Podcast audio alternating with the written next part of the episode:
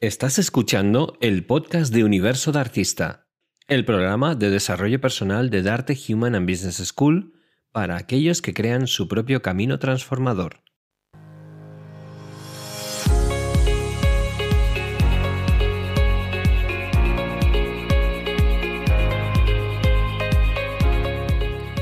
Buenos días, ¿qué tal? ¿Qué tal lleváis este sábado? Aquí estamos otro día más en Universo de Artista. Ya vamos por el séptimo programa de esta segunda temporada.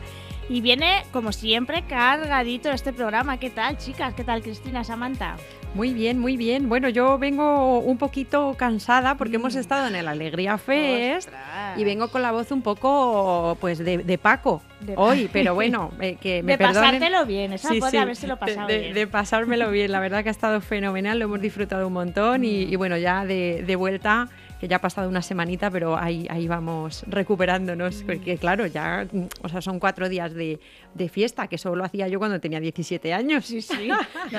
y aún así con 17, cuatro días seguidos de fiesta. Es mucho, es ¿eh? mucho, sí, sí, sí, sí. vamos. Me alegro, me alegro. ¿Y qué tal tú, Samantha? Yo muy bien también, con muchas ganas del programa de hoy, que, que viene con invitadas muy, muy interesantes. Vamos a aprender mucho hoy. Sí, sí, hoy, mira, pues tenemos, vamos a hacer un poco resumen, spoiler, como dice Chris. Pues tenemos a Luna Roca, que, vas a entrevistarla en Darte Autenticidad. Vamos a hablar también de coaching ejecutivo con Sara Bartol. Y también vamos a hablar de un tema que vamos a resolver muchas dudas, que es las canalizaciones. Y, ostras, ya veréis, ya veréis. Eh, seguramente va a remover mucho. Y luego, Cris, ¿a quién vas a entrevistar tú? Bueno, pues hoy viene Corina Randazo, mm. eh, fundadora de, de Corzo Fit, influencer, la tenemos en redes sociales y es una tía muy cañera, es muy cañera, así que hoy vamos a dar un poquito de, caña por aquí también. Mm, o sea que viene completísimo, todo con mujeres con mucho poder, con mucho power. Sí, mucho power. Pues nada, pues aquí también estas tres mujeres, os damos la bienvenida al programa y nada, comenzamos con las noticias.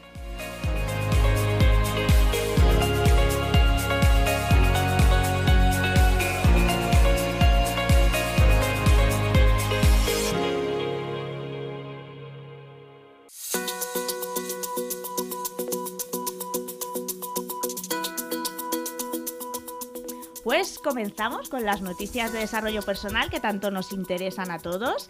Y hoy, mira, voy a empezar con una noticia médica. Bueno, médica, más mm, científica, ¿no? Por así decirlo. Es una noticia que he visto en el diario público y que se llama eh, y que dice así: meditar mejora la plasticidad de tus neuronas.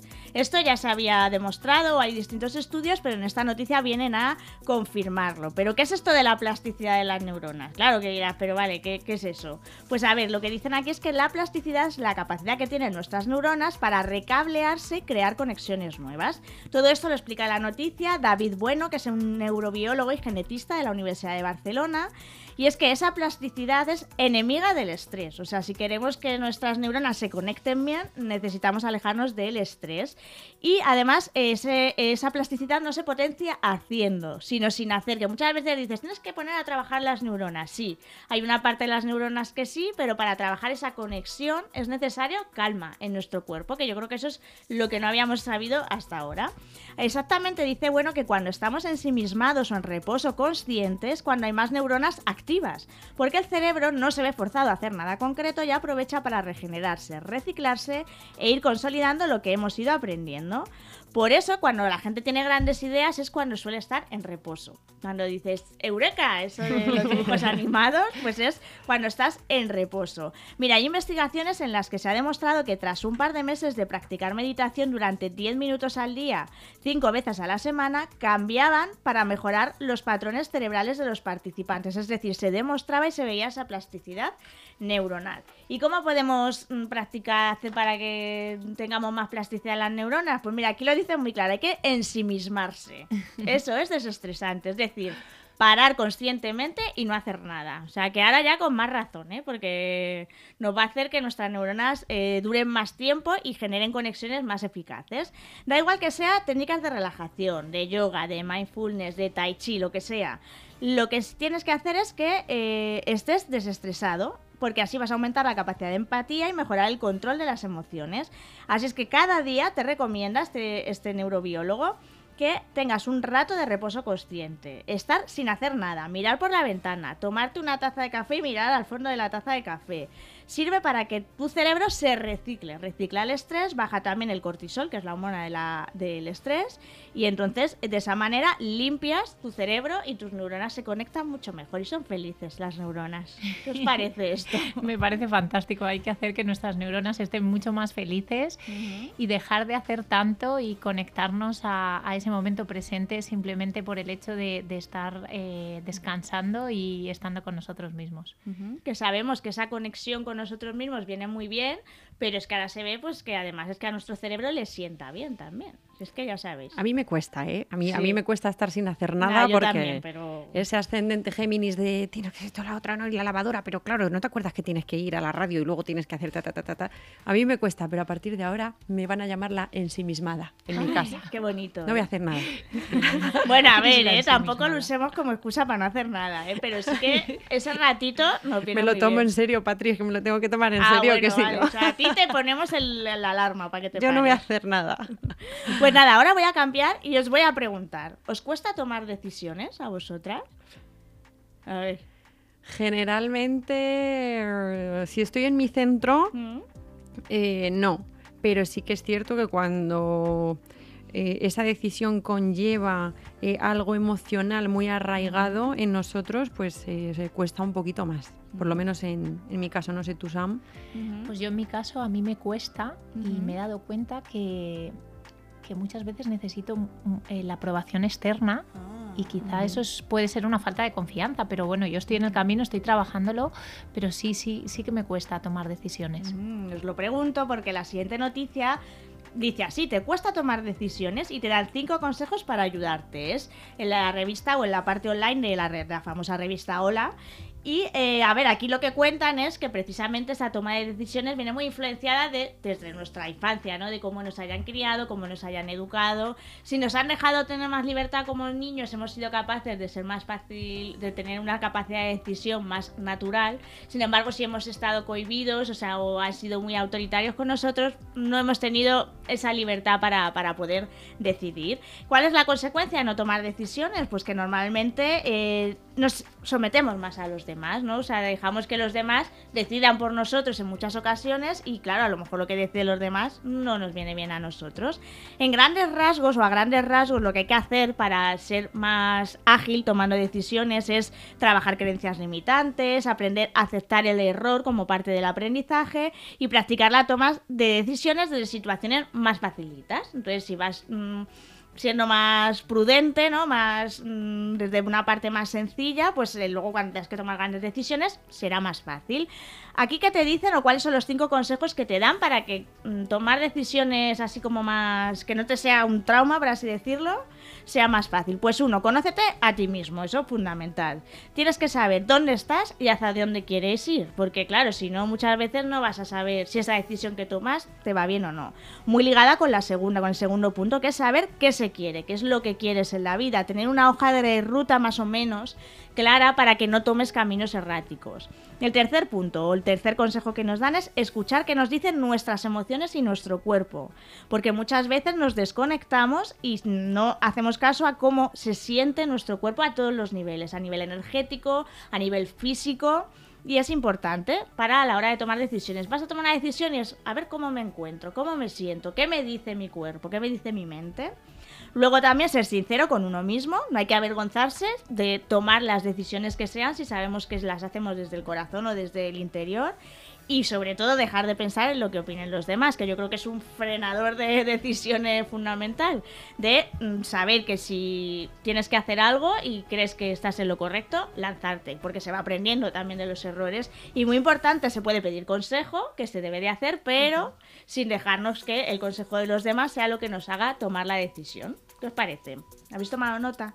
Esto? Uy, sí, sí, además hoy tengo que tomar una decisión, así que me viene, me viene fenomenal, ¿no? Yo creo que al final eh, generalmente no tomamos la decisión por miedo a, equivocarnos, que es mm. el punto number one, ¿no? Eh, y si me equivoco, mejor me quedo en mi zona de confort, que la zona de confort es la más incómoda que hay al final, mm. porque no creces y te quedas ahí.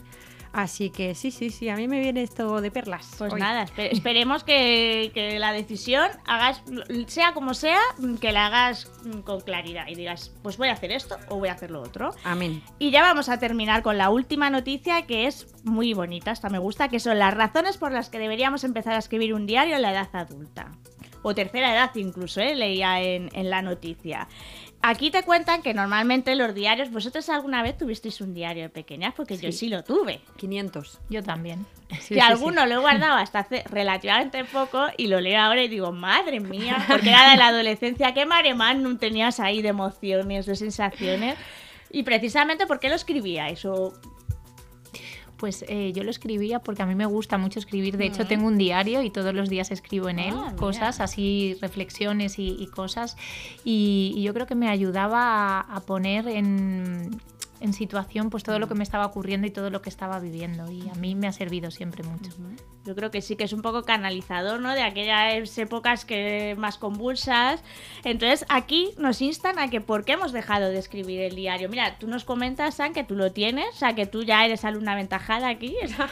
tú ya lo estás haciendo, pero es verdad que perdemos esa disciplina y nos dicen que de mayores es muy bueno por varias razones. Por un lado, porque te sirve.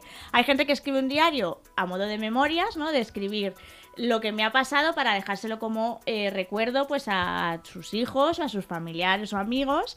Y también es un excelente ejercicio de memoria, porque al estar haciendo eso, oye, sigues manteniendo, eh, manteniendo joven la, la, la memoria, ¿no? Pues valga la redundancia. Aquí quería traer a colación que la verdad es que esto es muy bonito. Yo, eh, mi suegro falleció hace unos años y había escrito un, un- más que un diario eran sus memorias y a él le sirvió mucho de pues de trabajo de, de memoria y yo tuve la suerte de que bueno cuando se lo fueron leyendo yo pregunté que si a ver era mi suegro no era mi padre no que si yo me lo podía leer. Y me dijeron que sí oye es un trabajo de conocimiento de la otra persona a un nivel espectacular de entender muchas cosas de la otra persona que es una maravilla. Si es que mira, él además empezó con 70 años a lo mejor a escribirlo Toma y estuvo años escribiéndolo y está muy bien. Y oye, a él le sirvió para trabajar la memoria y, y ahí dejó un recuerdo. Pero además sirve para lo que hemos dicho, te sirve, eh, si escribes un diario más de reflexiones, como dices tú que haces, para procesar las emociones de tu día a día y ser consciente de la ansiedad que puedas tener y del aquí y ahora que es lo que realmente te permite a veces incluso, eh, ¿cómo se dice?, relativizar lo que te ha pasado. Escribes y dices, jolín, pero si es que ahora que lo estoy escribiendo, realmente a lo mejor no es tan potente como yo lo había descrito en su día. Y esto es muy, esto es muy parecido a lo que escribe By- eh, Byron Katie, ¿no? Eh, que es un poco eso, ¿no? El ejercicio suyo de eh, intentar escribir, ¿no? Las emociones que estás sintiendo y, y ser consciente de cómo te hablas a ti mismo, ¿no? Pues es un poco esto. Escribir un diario para ser conscientes de lo que nos decimos, de lo que hacemos y nada, y lo que te dice al final, que al final vas a dormir mejor haciendo un diario, ¿no? O sea, Lo sueltas. lo sueltas. Digamos que te sirve de, de terapia. Si no tienes a mano tu psicólogo, tu coach que te acompañe, pues eh, te sirve de terapia escribir un diario. Así es que ya sabes, yo animo. A mí me ha entrado, ¿eh? He dicho, ostras, pues igual. No sé si empezar a escribir mi memoria, porque creo que todavía me queda mucho por vivir. Pero sí el diario este de reflexiones que he dejado de hacerlo. O sea que, Pues mira, os voy a regalar yo uno para la siguiente para que empezáis a, empecéis Uy. a escribir en el siguiente año. O sea, que no lo compréis porque tengo yo ahí unos, ¿vale? Aquí Ah, quedan. mira, qué regalo, jolines. Así nos bien. ponemos al día. Sí, Sí, sí, yo antes lo hacía, pero... en- Bueno, bueno, pues nada, ya la audiencia, ya sabéis, a empezar a escribir vuestros diarios y mira, en redes sociales, que no lo hemos dicho, voy a recordar las redes sociales que hace mucho que no las digo, en arroba universo de artista o en arroba de arte formación, ahí nos podéis contar, si habéis empezado a escribir vuestro diario, oye, nos encantará saberlo. Eso es. Así es que nada, bueno, vamos con, con Luna, que ya está aquí. Ven, hasta ahora.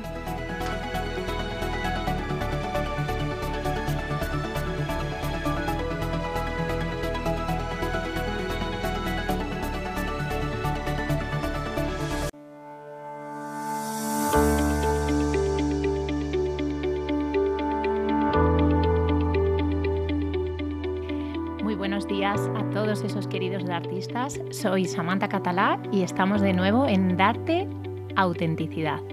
Hoy con una invitada muy especial, Luna Roca. Bienvenida. Hola a todos, ¿cómo estáis? Eh, feliz de sentir esta energía a este pedazo de equipo y de estar enfrente de ti.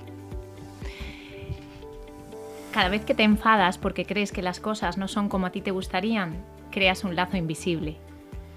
Un cordón cuántico que te devuelve a tu herida primaria de esa infancia. Misma sensación, memoria celular. Luna Roca acompaña a personas a sanar heridas de infancia podría llamarse chamana moderna. Ella utiliza eh, las constelaciones chamánicas, la psicomagia, la respiración consciente a la memoria celular.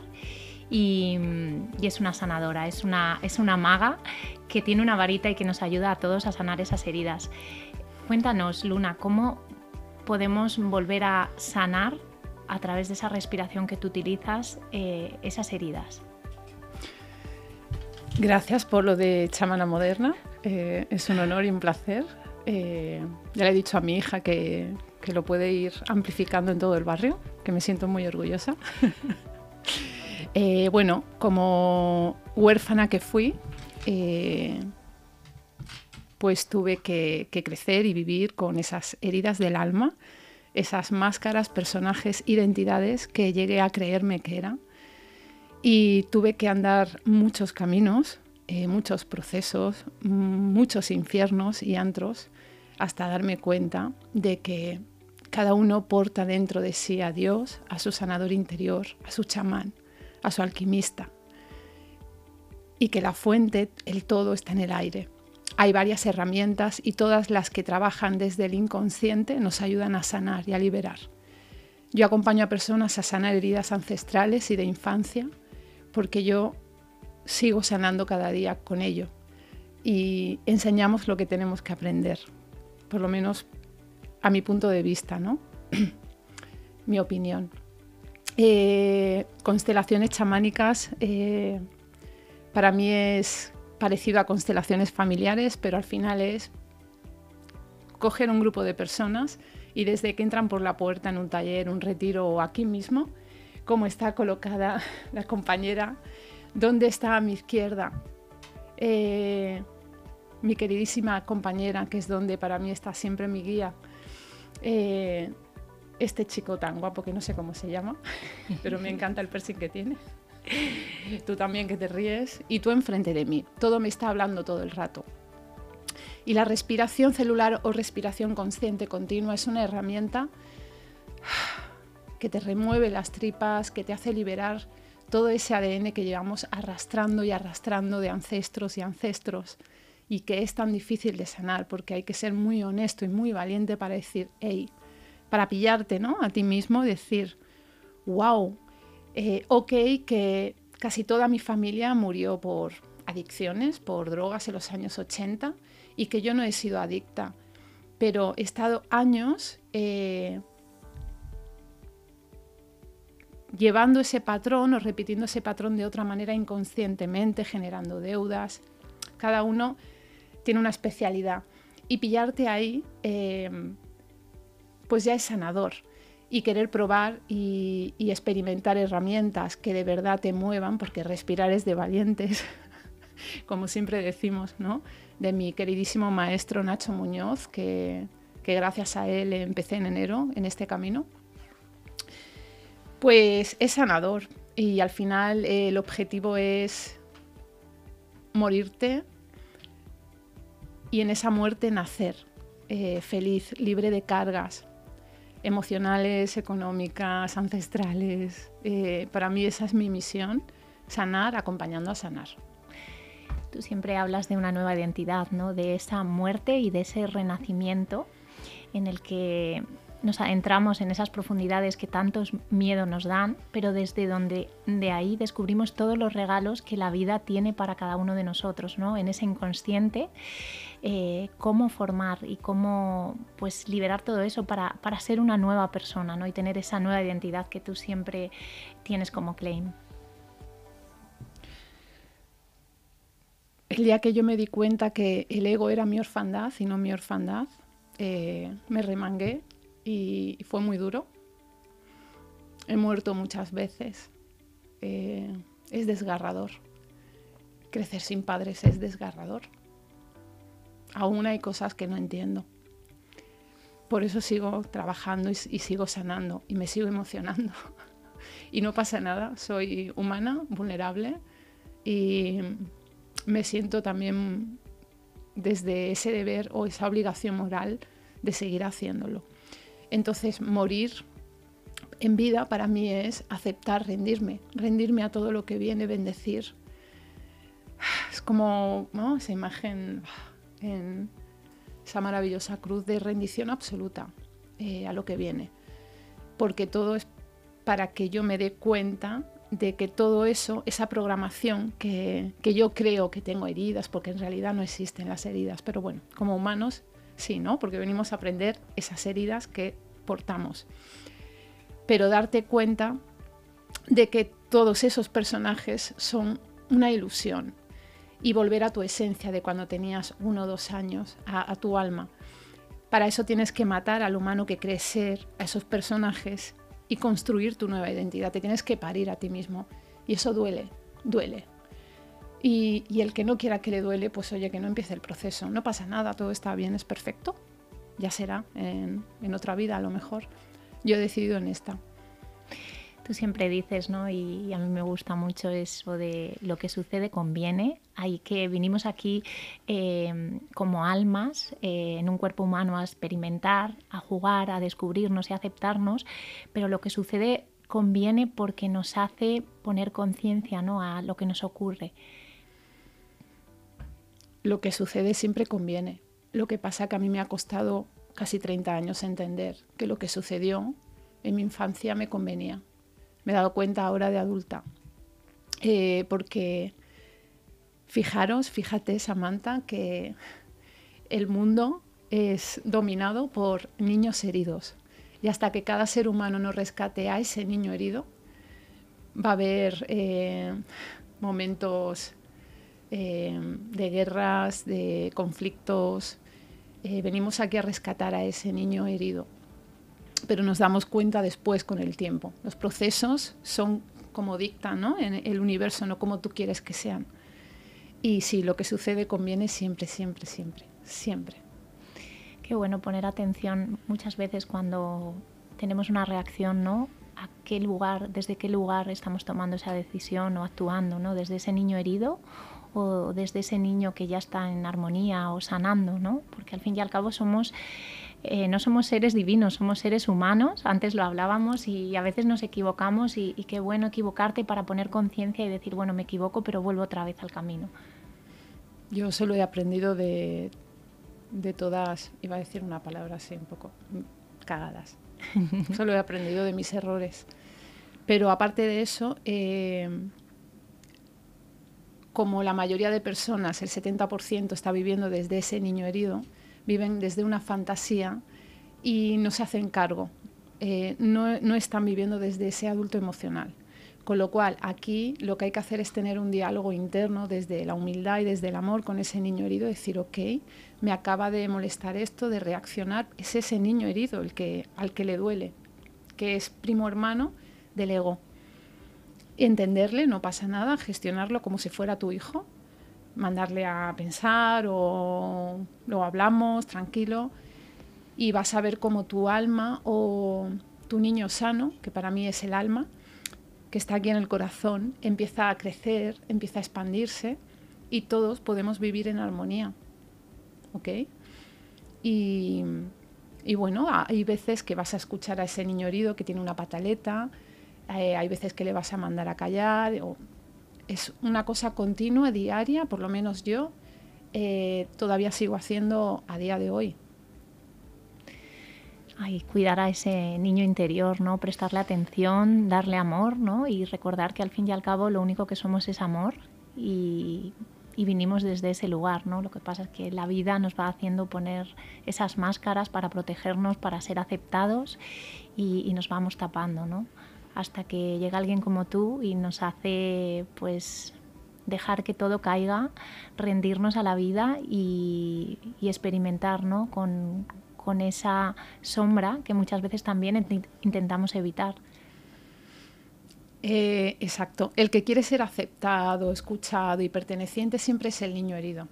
El adulto emocional sabe que es amor y que todo está bien y que todo es perfecto. Es el niño herido eh, cuando a mí me ha costado mucho entender el concepto ¿no? de niño interior porque yo no he tenido un niño interior por, por mi circunstancia ¿no? Eh, peculiar en la infancia. Pero una vez yo rescaté a mi niña herida, le di la mano, si es verdad que empecé a sentir, digo, wow, esto es lo del niño interior que todo el mundo habla, ¿no? Este goce, este disfrute, tiene que ser esto. Y entonces es ir de la mano.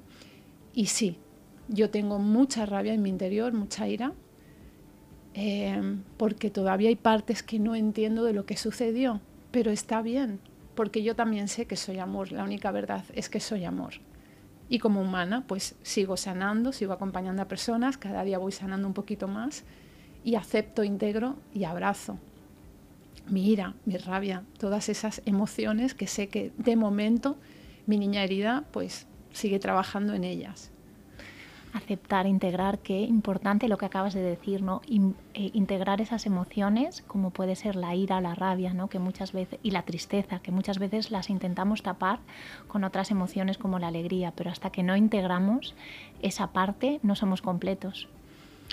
Mira, para poneros un ejemplo que os sea útil, eh, Hubieron muertes en mi infancia, acontecimientos muy potentes que nadie me explicó, no solo eso, sino que nadie me acompañó a sacar. No solo eso, sino que cada vez que yo intentaba sacar eso, el llanto o la tristeza, em, se me cortó. Fueron movimientos interrumpidos. Esas son las emociones en la memoria celular. Se quedó ahí. Em, puede ser que un, mi hermano no eh, tiró para otro lado, pero yo tapé eso y saqué rabia, ira. Eso me dio coraje. Eh, fui muy mala, muy traviesa, muy desobediente, lo cual me llena de orgullo y satisfacción, porque gracias a eso he hecho cosas wow y, no sé, he visto el mundo y, sigo aprendiendo. Entonces, al tapar esa tristeza, no, no, salió, yo la transformé en ira, en rabia. Tú puedes transformarla a lo mejor en apatía, cada persona. Y eso en la edad adulto, ¿qué te hace? Normalmente la gente, eh, cada vez que se le detona una herida o tiene ira o rabia o tristeza, lo tapa otra vez. No, yo soy consciente de ello, que todavía estoy limpiando y cada semana, para que no me venga de sorpresa, lo fomento. Entonces me pongo la canción más triste del mundo para mí, que es una que me ponía mi papá de Supertramp, y ahí empiezo. Al principio cuesta, ¿no? Pero lo fomento y saco la tristeza y empiezo a llorar y de ahí saco la rabia y luego es una sensación tan de plenitud de decir, wow, ole tú. Y desde ahí es que yo puedo ser amor o desde ahí es que yo puedo crear o acompañar. Dejarnos sentir, que nos da mucho miedo. Esa es la vida y eso es la muerte, sentir. Ahí está. Mira, eh, Duduyemi, que fue nuestra anterior invitada, nos dejó aquí una pregunta para ti. Ella no sabía que ibas a ser tú y es un, pedazo de pregunta. Luna, ¿qué es para ti el perdón? Wow, el perdón es eh, haberme perdonado a mí para poder perdonar a toda la gente que dejé en la estacada, a toda la gente que he podido hacer daño, a mis parejas, exparejas, primos, tíos, amigos de toda la vida del pueblo, porque simplemente he estado en supervivencia. Lo importante era qué voy a comer ahora, no qué voy a comer hoy, dónde voy a dormir. Entonces me perdono a mí para poder perdonar a los otros. Eh, aunque en realidad el perdón no es necesario, pero como humanos sí, pero es siempre hacia uno mismo y versiones de mí eh, antiguas que hay que pulir, porque si una identidad o personaje de la infancia o de adolescencia no ha sido perdonada todavía, es imposible, por mucho que hagas ahora, que recojas el fruto porque se colapsa el espacio-tiempo, el presente. Así que el perdón a uno mismo es el perdón al resto. Otra pregunta que hacemos aquí a todos los que, los que venís y que a mí me encanta, eh, ¿qué es para ti la autenticidad? Ser auténtico es eh, ser todo, ser vulnerable, ser divertido, eh, ser carácter, ser tú mismo, ser libre, ser salvaje, mm, ser tú, ser ese niño interior que yo me costó tanto entender, em, con todo, no importa la edad. Eh, si me quiero hacer un tatuaje con la palabra supercalifragilístico espialidoso, pues me lo hago. Ser auténtico es ir por la calle y ir alucinando con los colores de los árboles. No sé, es todo. Eh, es sentir esa libertad, ese gozo, ese niño sano. Tu alma. Luna, dinos dónde podemos encontrarte, cómo trabajar contigo. Sé que además estás preparando muchas cosas. Eh, cuéntanos un poquito.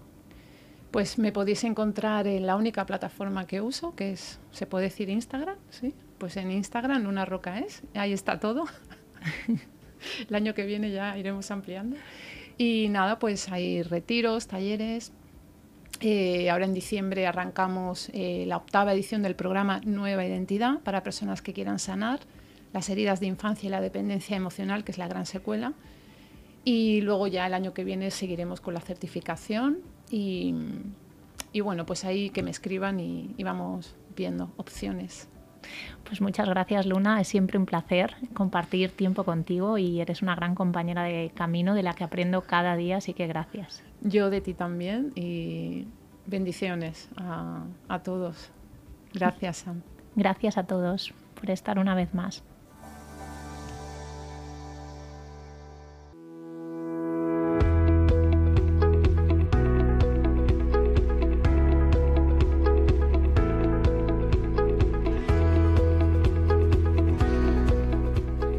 Continuamos aquí en Universo de Artista y ahora vamos con Hall of Fame, ya sabéis, con, esta sección donde entrevistamos a aquellas personas que han pasado por Darte y que tienen una carrera muy chula, muy prometedora y muy interesante que queremos conocer, que nos cuenten cómo se acercaron a, hasta Darte, cómo se acercaron al desarrollo personal, al coaching o a la PNL y sobre todo que nos cuenten cómo les va ahora y qué es lo que hacen o qué hace el coaching eh, con ellos en su vida. Hoy tenemos a Sara Bartol. Buenos días, Sara. Hola, buenos días Patricia, ¿qué tal? Muy bien, encantados de, tenerte aquí.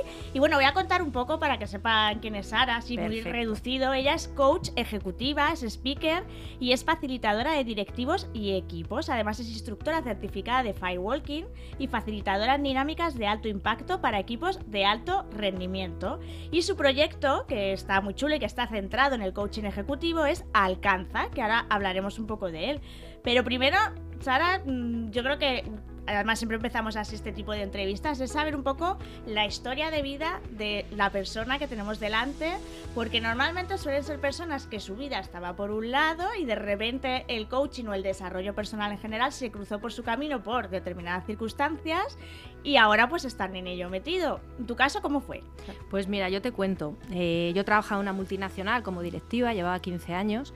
Me gustaba mucho mi trabajo, eh, era muy retador, eh, de, retos constantes, de, marcarme objetivos. Mm, lideraba un equipo bastante grande de personas a nivel nacional y esto de que un día de repente empiezas a darte cuenta de que te falta algo, te falta algo, te falta algo. y me empecé a replantear, ¿no? me gustaba mucho lo que hacía, ¿eh? Bueno, luego con el tiempo descubrí que me faltaba un poco el propósito, ¿no? De, mi propósito quiero que sea más allá de cumplir unos objetivos corporativos o si no quiero que me conecte más con mi ser, con mi esencia, con lo que me gusta. Y entonces me planteé cerrar esa etapa profesional, dejar esa zona de confort ¿no? y lanzarme a diseñar mi propio proyecto profesional. Alcanza en un principio era un proyecto solo formativo, porque pues, por mi formación yo soy pedagoga, maestra ah, y, había trabajado ya como freelance de formadora. Y en esto de ir montando Alcanza, ¿qué era Alcanza? ¿Qué sentido tenía Alcanza? Si tenía claro que quería dar formación a directivos, equipos en entornos eh, de empresas, sobre todo multinacional, porque era lo que conocía, pues apareció el mundo del coaching. Y entonces fue como flechazo, ¿no? A, primera vista. Y, nada, me di cuenta que inconscientemente y sin saber lo que hacía, pues hacía muchas cosas que, que tenían mucho que ver con el coaching, con mis equipos, con lo cual me resultó muy sencillo integrar la herramienta.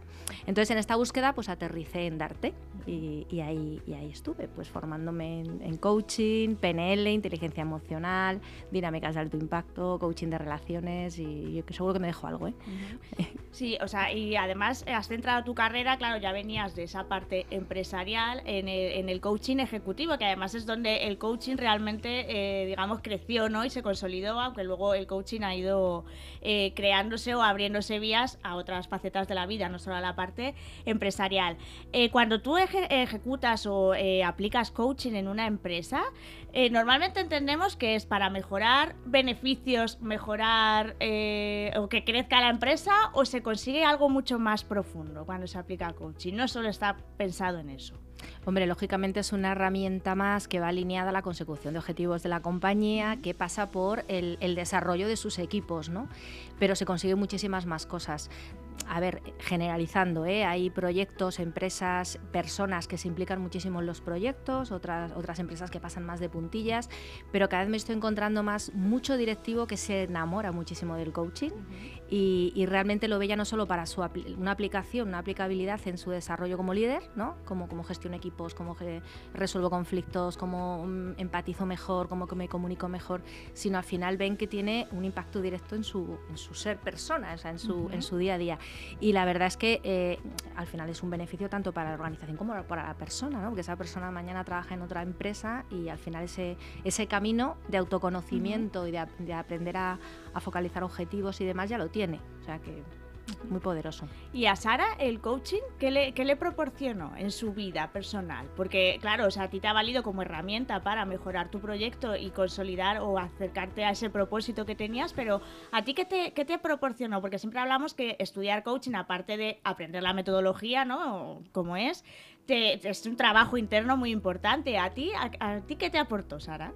Pues mira, me aportó hacer unos deberes que quizá tenía que haber hecho, hubiera sido bueno haber hecho hace años atrás, ya me hubiera gustado a mí tener un coach cuando estaba de ejecutiva, ¿no? Eh, me aportó hacer un camino que me hubiera gustado hacerlo mucho antes, sobre todo el camino del autodescubrimiento, eh, de entendernos, de escucharnos, mm, de conectar con lo que nos gusta. Me, digamos que me dio muchas respuestas a preguntas que llevaba mucho tiempo haciéndome, mm, tanto desde un punto de vista personal como también desde un punto de vista profesional. ¿eh? O sea que sobre todo es el la, parte de autoconocimiento que te da el coaching, que es lo que te ayuda a, saber qué quieres ser de mayor, qué quieres hacer con tu vida, ¿no? o, que, o dónde no quieres estar. También a veces empiezas por ahí. O sea que para mí fue, fue fundamental para construir eh, desde una solidez, desde una... Mm, desde una mm, eh, desde un sentido del ser, no, no solo desde el hacer. Cuando yo empezaba a armar mi proyecto profesional, el coaching me ayudó a almarlo también, ¿no? O sea, no solo a, a, generar la parte estructura, sino esa parte de propósito que te decía que me faltaba en mi anterior etapa, pues aquí el coaching me ayudó a conectar con eso. Con lo cual trabajas desde otro lado, desde otra pasión y desde otro... Sí, sí, desde tu esencia al final, ¿no? Y notas que ese propósito que has comentado al principio, que, que era como que el para qué o el por qué querías o qué querías hacer, ¿lo has encontrado o todavía sigues ahí en ello? Yo creo que hay caminos que son infinitos, ¿no? Como el desarrollo, pero, pero sí, sí, sí, es muy mágico. O sea, no tiene nada que ver cuando tú llevas una cuenta de resultados bastante importante, llega a fin de año y consigues tus objetivos, ¿no? Eh, yo durante toda mi carrera como directiva siempre conseguí mis objetivos económicos, está muy bien, desde luego, pero cuando viene una persona y te dice, te mira a los ojos y te dice gracias, ¿no? Ya no solo porque me has, por lo que me has aportado de herramientas de aplicabilidad a mi, a mi vida profesional, ¿no? Sino gracias porque me has eh, ayudado a que abra los ojos, a que me haga muchas preguntas, a que descubra, a que explore, ¿no? Entonces, eso es guau, ¿no? Yo hago muy poquito life coaching, ¿no? Pero hago un proceso de life coaching que ves, mentoring, por ejemplo, ahora estoy haciendo mentoring a una, coach que se quiere ah, dedicar a ello ves a la gente despegar, crecer, ¿no? Y es como, ¡fuan! Es, es, eso no tiene precio, eso no, eso no, eso no, eso no es la mejor recompensa, ¿no? Efectivamente, eso no tiene precio, ¿no? Ver, ver el impacto, ¿no? Que, que, ocurre, que al final no eres tú, es la persona la que hace el trabajo, ¿no? Pero, pero es muy bonito. Bueno, el orgullo de decir, he sabido guiarle, ¿no? Le he hecho el acompañamiento que tenía que hacer, ¿no? Porque hay veces que yo creo que como se incide tanto en que el coach no es el protagonista, ¿no? Debe, es como que te quitas un poco ese papel, pero bueno, quiere decir que tu labor de acompañamiento lo, has hecho muy bien. Mira, es muy curioso, voy a aprovechar que estás aquí porque hace, creo que hace dos programas tenemos una sección de noticias y leímos una en la que decían un porcentaje muy muy alto, pero te puede decir que cerca del 90% de, o sea, se veía que eh, un 90% de las compañías actualmente las grandes empresas eran muy proclives a recibir coaching. O sea, era como que, y que en el futuro iba a ser más, un 90% en España, o sea, me parece brutal. Eh, Claro, tú que has eh, vivido un poco esta evolución, tú lo notas, notas que el coaching ya no es un desconocido o que hay menos reticencia a lo mejor a recibirlo. Totalmente, eh, está evolucionando mucho. ¿eh? Es verdad que todavía nos podemos encontrar con personas que siguen teniendo una mirada del coaching de qué es eso, no Eh, vender humo, mm, bueno, toda esta serie de cosas que se oyen. Pero ¿qué pasa? Que se está probando las organizaciones, con lo cual una vez que se prueba, se testa y, ve que- se ve que funciona, a mí me llegan muchísimos clientes por el boca a boca de otros clientes. Ahora, por ejemplo, estoy trabajando muchísimo en Barcelona por un cliente de hace dos años y pico que me va derivando a todos los CEOs, amigos suyos. Es decir, que al final es que está ahí el resultado. Entonces, sí que es verdad que hay un incremento ¿eh? de- del coaching. También aquí yo creo que es importante que todos los que nos dedicamos profesionalmente al coaching asumamos también, yo creo que la gran responsabilidad que tenemos. Sabes que el coaching se ha utilizado también como apellido de muchas cosas. Eh, mm, mucha gente no sabe realmente lo que es el coaching. Entonces, que los profesionales que estamos ahí hagamos un buen trabajo de verdad, porque hay muchas veces que la gente que se enfrenta por primera vez a un proceso de coaching o al coaching en sí se acerca, solo tenemos una oportunidad de causar una buena primera impresión. Si tú nunca has estado con un coach para ti o para tu organización y viene una persona que no hace bien su trabajo, al final que te vas a quedar con la creencia limitante de que el coaching no sirve para nada. ¿no? Entonces, eh, yo siempre que puedo aprovecho para, para todos los coaches, ¿no? decirles, tenemos eh, la obligación de ser muy buenos en lo que hacemos, muy alineados con lo que es la metodología del coaching, muy honestos, muy humanos, muy mm, bueno, todo lo que todo lo que abarca, ¿no? Ya no solo por responsabilidad personal barra profesional, sino yo creo que también como gremio, porque es verdad que, que ha habido mucho intrusismo, ¿no? Y sigue habiendo mucho intrusismo.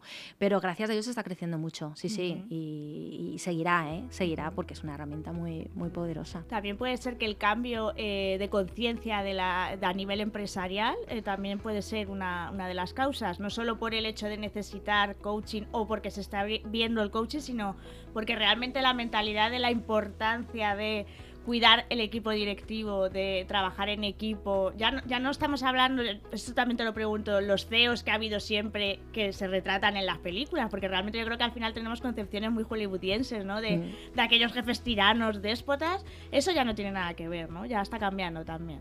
Claro, las nuevas generaciones. Piensa que ahora mismo ya no tenemos solo líderes baby boomer X, sino tenemos líderes millennials, se acaban de incorporar al mundo laboral los Z, vienen con otro ADN diferente, con otra manera de entender el mundo de trabajar, otra visión mucho más amplia. Luego también todo lo que hemos pasado de entornos buca, Bani, COVID. Al final muchas organizaciones se han, se han removido, eh, han necesitado recolocarse después de esta avalancha y ahí han encontrado también en el coaching muchas respuestas, ¿no? Líderes que necesitan aprender a liderar de otra manera. Por ejemplo, el remoto, ¿no? ¿Cómo lidero en remoto, ¿no? Cuando estoy acostumbrada a estar mm, viendo a mi, a mi equipo directamente, ¿no? Pues que el, el- el propio directivo pueda trabajarse esa parte de conocerme yo desde mi liderazgo, cómo trabajar el autoliderazgo para luego liderar. Quiero decir que cuando han venido nuevas necesidades surgidas también del mercado, del entorno, eh, yo creo que ahí también el coaching se está posicionando como herramienta vital, muy importante. Ujú, O sea, que, que veamos, vemos que el, el futuro es bastante Sí. prometedor en este terreno. Te quería preguntar también, porque es facilitadora con dinámicas de alto impacto, ¿no? Eh, a ver, cuando normalmente hablamos de dinámicas de alto impacto, nos viene a la cabeza romper flechas, romper ladrillos, andar sobre brasas, pero aplicada a una empresa, ¿qué, qué utilidad tiene o qué es lo que haces en este sentido cuando haces este tipo de. de- Pues mm, todo lo que estás diciendo, Mm. sin ir más lejos, la semana pasada, sí, eh, llevo- he estado un, un mes trabajando con un equipo comercial de un grupo, de un grupo de empresas, eh, con el director comercial y con el equipo, un programa muy chulo.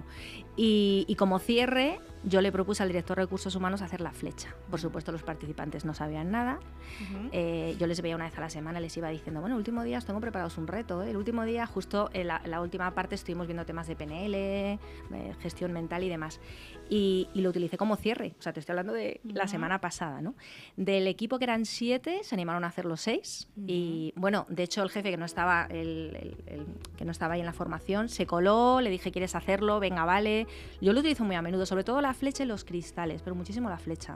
Sí, ¿Y sí. qué les aporta a los que.? Porque cada dirá la gente, pero ¿y eso? O sea, cuando lo haces. ¿Para qué? ¿Qué, ¿No? sentido tiene? Claro, entonces Para cuéntanos. claro, eso sí es importante, ¿no? Cuando hablamos de dinámicas de alto impacto es muy importante contextualizarlas, no decir, venga, vamos a hacerlo por hacer la fricada del curso, ¿no? Y todo este tipo de cosas, sino qué quiero conseguir, ¿no? Con esto. En este caso estábamos trabajando las creencias limitantes que tenemos en la venta, era un equipo comercial. ¿Qué creencias limitantes tenemos en la venta? Y trabajamos con la metáfora de la flecha simboliza esa creencia limitante que yo tengo, ¿no? Visualizo la pared, que es contra lo que rompo la flecha, que visualiza mis objetivos y con ese impacto lo que hago es, eh, metafóricamente, estoy rompiendo esas creencias. O sea, hay un trabajo detrás con lo que contextualizas la, la actividad. O los, los, cristales, que también lo utilizo mucho para equipos comerciales, ¿no? Eh, típico evento, congreso, donde a toda la compañía se les va a presentar los objetivos comerciales, la gente dice, madre mía, son muy ambiciosos, no vamos a llegar. Y entonces le pones la cama de cristales y dices, venga, esto simboliza el, el año que nos espera, donde tenemos que ir consiguiendo una serie de beneficios y de, y de ventas. Y trabajas con toda la parte metafórica del primer paso es el más importante, normal que tengas miedo, pero no caminas solo, al final hay alguien que te está esperando. Es decir, que también es muy importante cómo contextualizamos las, las dinámicas. Como lo que hablábamos antes del coaching, sí. no es el hacer por hacer y rellenar, uh -huh. sino el para qué, el sentido que tiene todo eso. Pero es muy potente, yo lo, yo lo propongo muchísimo y es verdad que hay empresas que dicen, ¿cómo? ¿Que vas a poner a la gente a caminar descalza por una cama de cristales? ¿O cómo? ¿Que van a romper una flecha con la garganta?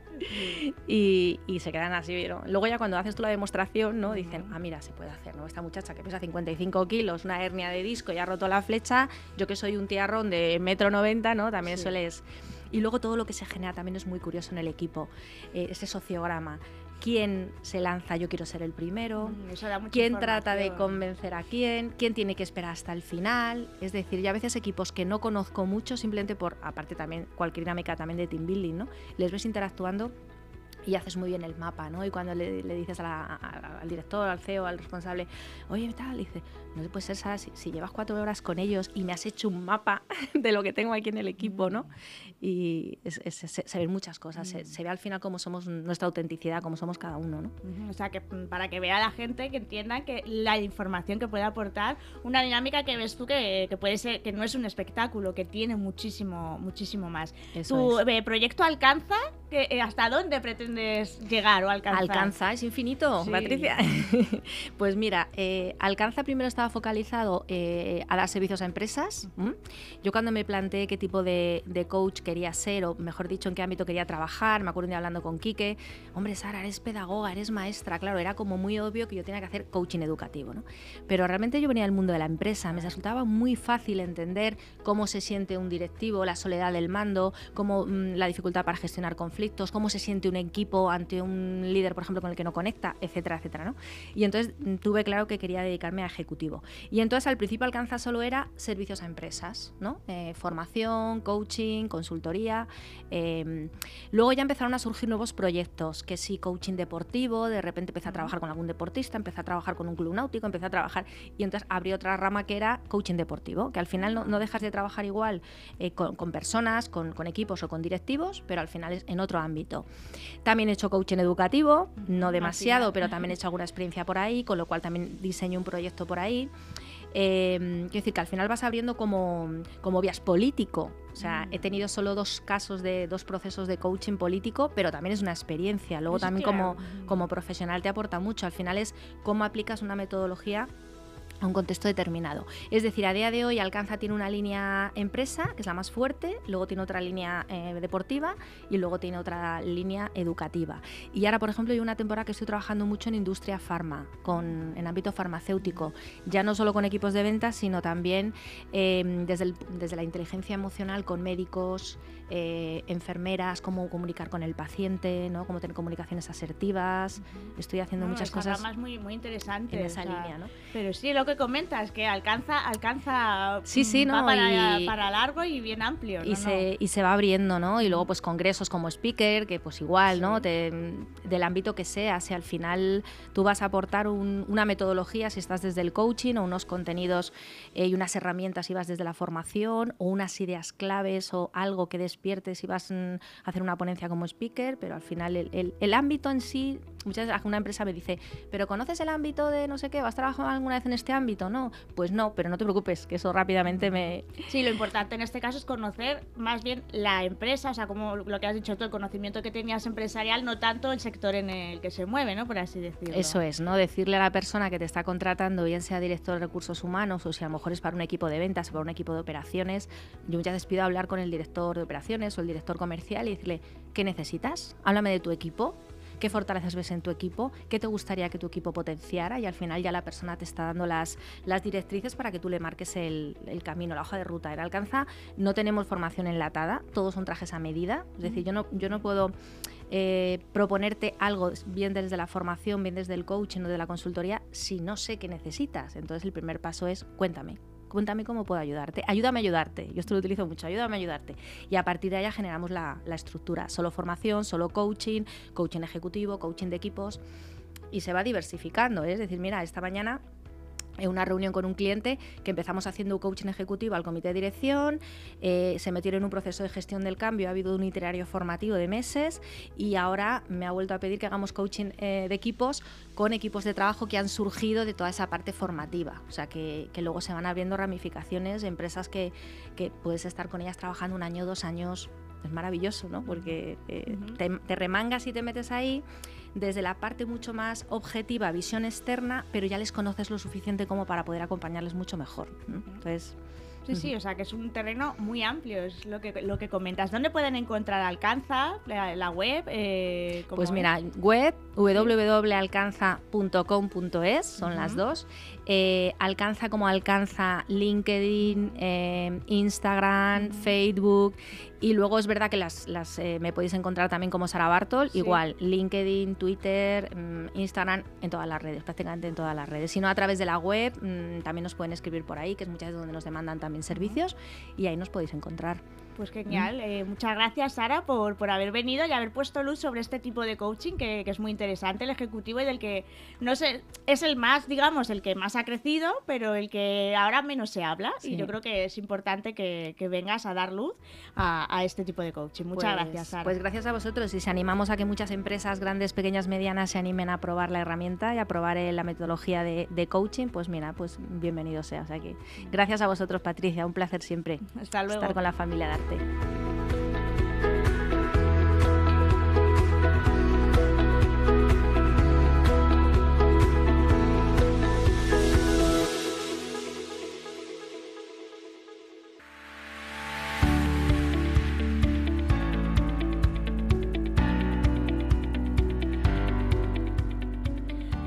Continuamos y hoy nos metemos, hoy no, ahora nos metemos en Universidad de Coaching, ya sabéis, esta universidad a la que le hemos dado un giro este año y aunque siga llamándose Universidad de Coaching es un espacio para aprender, para aprender sobre desarrollo personal, espiritualidad, para ver un poco más y despertar esa curiosidad que tenemos dentro y sobre todo saciarla, porque además hoy venimos con un tema que sé que trae mucha curiosidad, que también hay mucho desconocimiento en torno a ello y queremos, mm, pues eso, hemos traído a una experta para que nos lo aclare. Y tenemos aquí a, Beatriz del Arco. Buenos días, Beatriz. buenos días, Patricia. Bueno, primero, gracias por esta invitación. ¿eh? No, gracias a ti por venir. Ahora vamos a contar de lo que nos vienes a hablar, de lo que nos vienes a aclarar las dudas. Ella, si ya lo digo así, mm, es canalizadora cuántica y kinesióloga. Y precisamente nos viene a hablar de esto, de la canalización. Ella tiene un proyecto que se llama Proyecto Camino de Vida, a través del cual pues trata este tema, porque ella se dedica a esto, a las canalizaciones. Que así sonado, vamos a hablar, va a decir la gente, pero vais a hablar de fontanería o algo así. Bueno. Para nada. A ver, puede estar conectada. No, no, es que yo hablo de mi tubería gris, entonces me ah. resuena lo que dices. Está muy, pero, pero tiene un sentido mucho más profundo, ¿no? Entonces, cuéntanos así para entender. Vamos a empezar ya por todo lo alto. ¿Qué es, qué es la canalización? Mira, la canalización es un proceso donde tu canal tiene la capacidad de traducir la, la energía en palabras. ¿Vale? O sea, tú puedes entrar a todo aquello que tiene energía y vibración y tu canal tiene la capacidad de esa traducción por diferentes vías, la auditiva, la visual, la kinestésica, la, la onírica. O sea, eres capaz de convertirte en esa tubería gris donde el agua em, cae y baja. ¿Vale? O sea, tú, yo soy un conductor de la, de la información. ¿Y esto qué nos permite? Bueno, pues entrar yo, yo, voy a hablar muy, hablo todo muy a nivel usuario, porque un nivel usuario, porque ellos me lo explican así, y si yo lo entiendo, digo, pues chica, lo voy a explicar así.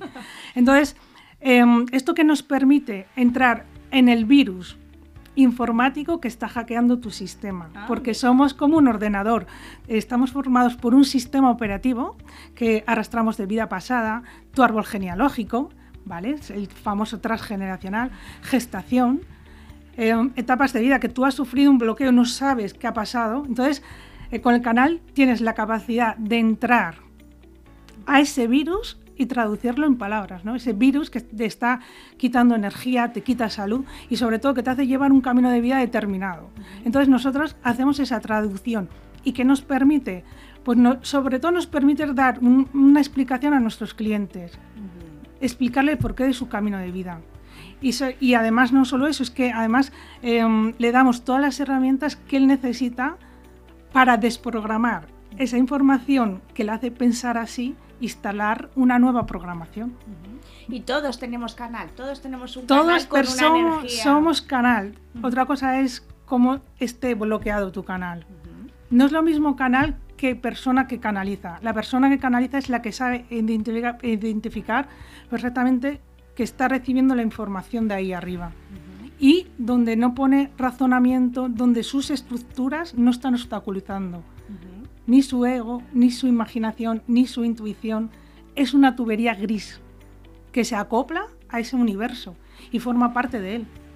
Vale, entonces eso es un proceso. Digo, aquí, eh, yo siempre digo, yo no voy al gimnasio, pero aquí hay mucha disciplina energética. Y esto es diario, porque eh, tenemos mucha responsabilidad de al final estás em, trabajando con una información que es totalmente sagrada y que em, por eso yo trabajo mucho desde el anclaje a tierra, cualquier cosa no vale, decirle a nuestros clientes. Entonces, eh, no todas las personas pueden ser canalizadoras. Podemos todos canalizar, pero claro, unos se lo van a tener que, tener que trabajar más que otros. ¿Por qué? En base a cómo está bloqueado, o sea, cómo, qué arrastra de vidas pasadas, de su árbol, todo está influyendo ahí. Entonces, si la persona tiene la capacidad de salir de esa desprogramación, puede, mira, yo, yo mira, todas las personas que vienen a mí y hacen el, proceso de canalización dicen, ostra, vea, me doy cuenta que conforme voy desbloqueándome, que ya lo secundario es recibir la, información de ahí arriba, porque encuentran esa comunicación con ellos mismos que les permiten estar en esa alineación con tus pensamientos, lo que dicen y lo que haces. Entonces dice, bueno, estoy tan en ese fluir, que bueno, si viene la información, perfecto, pero si no, también estoy bien. ¿Y qué te permite la canalización? Es una vez que tú consigues desbloquear esa, e, es, eso que tienes, ese, ese virus informático, ¿no? Como le has llamado, ¿qué aporta a esa persona? ¿Qué te abre? Yo digo, te voy a ser así. Mira, viene gente que dice, mira, he hecho de todo. He hecho cursos de todo eh, terapias, retiros, todo. Vea, pero sigo en el punto cero cero. Mm. ¿Qué pasa? Que estoy. Entonces, en una sesión de una hora puedes ir al virus y decirle, mira, no has concluido este proceso eh, en estas terapias porque tú te has sanado esto, te has sanado la madre, pero es que igual es que ha sufrido em, algo ha habido algo en su gestación, por ejemplo, una vuelta de cordón dentro del vientre materno, y esto es lo que te está dejando que no te hace respirar en tu día a día. Igual se han estado usando la, dando la madre cinco años y, es una vuelta de cordón. Entonces, vamos aquí, lo que hacemos es, darle esa explicación, ¿no? De por qué no para en su día a día. Una persona que lleva una vuelta de cordón no para en su día a día. Entonces, eh, desde ahí esto nos permite agilizar más su proceso de sanación. ¿Vale? o sea, yo en mis sesiones, mm, yo les digo, como no soy psicóloga, yo soy muy sincera. Entonces, les digo, eh, no hace falta estar con sesión, sesión, sesión. De hecho, yo no doy, eh, tienes que venir en un mes, lo, lo, tienes que sentir, porque entramos en tu inconsciente, una información que no sabes que está ahí. Claro, entonces, eh, gente tiene des, despertar porque dice, ostra, vea, es que yo, yo he ido a esto, a sanarme esto y toda la vida luchando o enfadada por esto y ahora me dices que es esto. ¿Cómo sabemos que hemos hecho bien nuestro trabajo? Eso. porque logramos que la rueda de la vida, sus áreas, se equilibren. Oh, eso es fundamental. Terrenalmente, o sea, podemos verificar, ¿cómo podemos justificar que tenemos pues, un, un éxito en las consultas? Porque nuestros clientes mejoran, equilibran sus áreas de la vida. Mejoran en su economía, salud, profesión, es decir, empiezan a accionar. No son los, como os digo yo, es que eres el alumno eterno. O sea, estamos todo el día en, en, esa sanación, pero nunca pasamos ¿no? a graduarnos. ¿no? Yo, a ellos les digo, oye, mm, no vamos a estar toda la vida y es así. Nos podemos sanar la año anterior, pero alguna vez tiene que concluir. No, porque tenemos que hacer un montón de cosas. Tenemos que viajar, reírnos, irnos de fiesta y es así. Entonces es como logramos cerrar la etapa. Y logramos cerrar la etapa. ¿Por qué a ti te resulta fácil? Porque me has dicho, no todo el mundo eh, tiene la capacidad de eso. ¿Por qué Porque lo mío es desde pequeñita, es innato. Es innato. Entonces, esto lo es, es, mi día a día. Ahora sé que canalizo, antes no. Yo llegué a pensar que tenía una esquizofrenia, una bipolaridad. Entonces, a mí nadie, yo al llevar esto en oculto, no, nadie me explicó lo que me estaba pasando eh, pensaba que tenía un trastorno. De hecho, yo, yo digo, bueno, a mí mis, eh, mis psicólogos han sido ellos. Digo, si no es por ellos, yo, yo, hubiera tenido que ser medicada. Porque no sabes distinguir si es verdad o mentira lo que estás viendo o escuchando. Entonces, eh, no sabes si ahora me estoy imaginando que aquí hay una persona, si es verdad o es mentira. Claro. Entonces, ese, eso, el no saber eso te produce tal desgaste energético que colapsa tu centralita. Entonces es muy duro y por eso yo siempre digo que, em, que yo estoy, o sea, que yo no entendía cómo a la gente le podía gustar el mundo espiritual, porque a mí me ha tocado ver la cara B, la cara B, el canal abierto. Entonces vivir con dos frecuencias, la terrenal y la astral.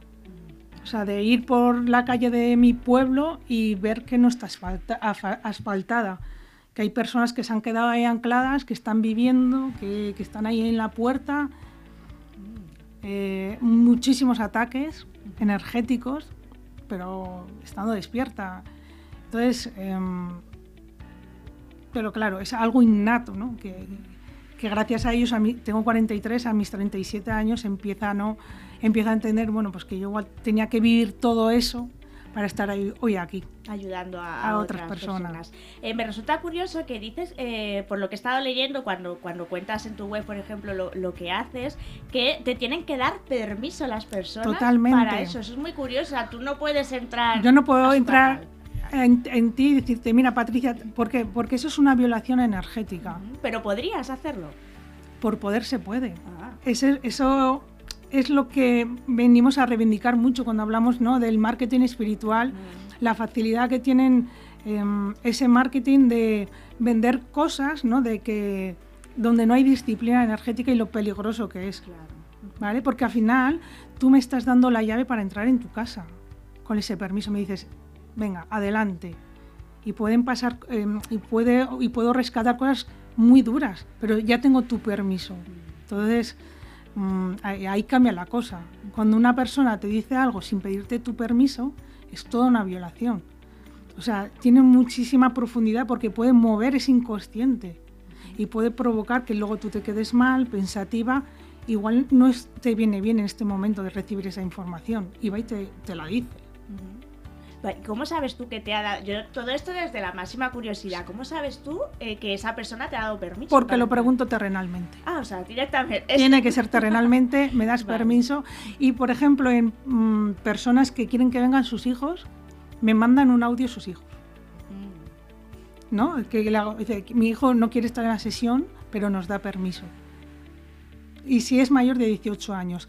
Si es menor de 18 años, tienen que venir siempre acompañados con un adulto. Nunca haría a, un menor una sesión sin, estar el adulto. O sea que hay una ética detrás. Total, hay unas leyes no escritas que, en esas leyes eh, es fundamental, porque yo si no eh, hago esas leyes, te cortan la conexión.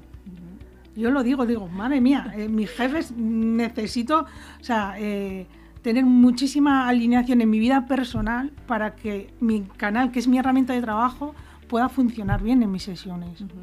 Vale, y cuando hablas de ellos, que, que aquí estás hablando todo el rato Bueno. de ellos, ¿quiénes son ellos? Pues mira, eh, un canalizador es otra regla, no puede decir nunca con, la con los que canaliza. ¿Por qué? Porque nuestro canal es tremendamente sensible. Entonces, el ego es todo un virus que hackea tu sistema. Si yo te digo que pobre, siempre la nombro, es que la nombro siempre en mi curso, me está diciendo la Virgen Macarena, tiki tiki, el, que recibe la información no se queda con lo que yo he dicho, se queda Virgen Macarena. Entonces, el, mensaje se codifica, no le llega, no, le llega la energía de lo que, se está diciendo. Entonces, em, eso hay que tenerlo en cuenta. ¿Qué más da con quien canalizo? El problema, o sea, eh, lo que yo tengo que hacer es limitarme a que en esa hora em, recibir toda la información posible para ayudar a mi cliente y potenciarlo, aunque sea duro. Pero simplemente es por eso, porque el canal es muy ego y no vengo yo a hacerme la sesión. La sesión no es para mí, con quien estoy, es para ti. Por eso soy una tubería gris. La tubería gris que está en ese espacio y que recibe la información.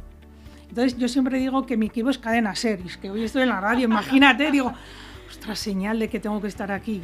Les pongo cadena ser, ¿no? Es co- con, los, no, con, con- con ese equipo que, pues que tengo la, pues trabajo, nunca, yo nunca trabajo con los guías de otra persona, siempre trabajo con los míos, ¿por qué? Porque, porque hay un anclaje, ¿vale? Hay un anclaje a tierra.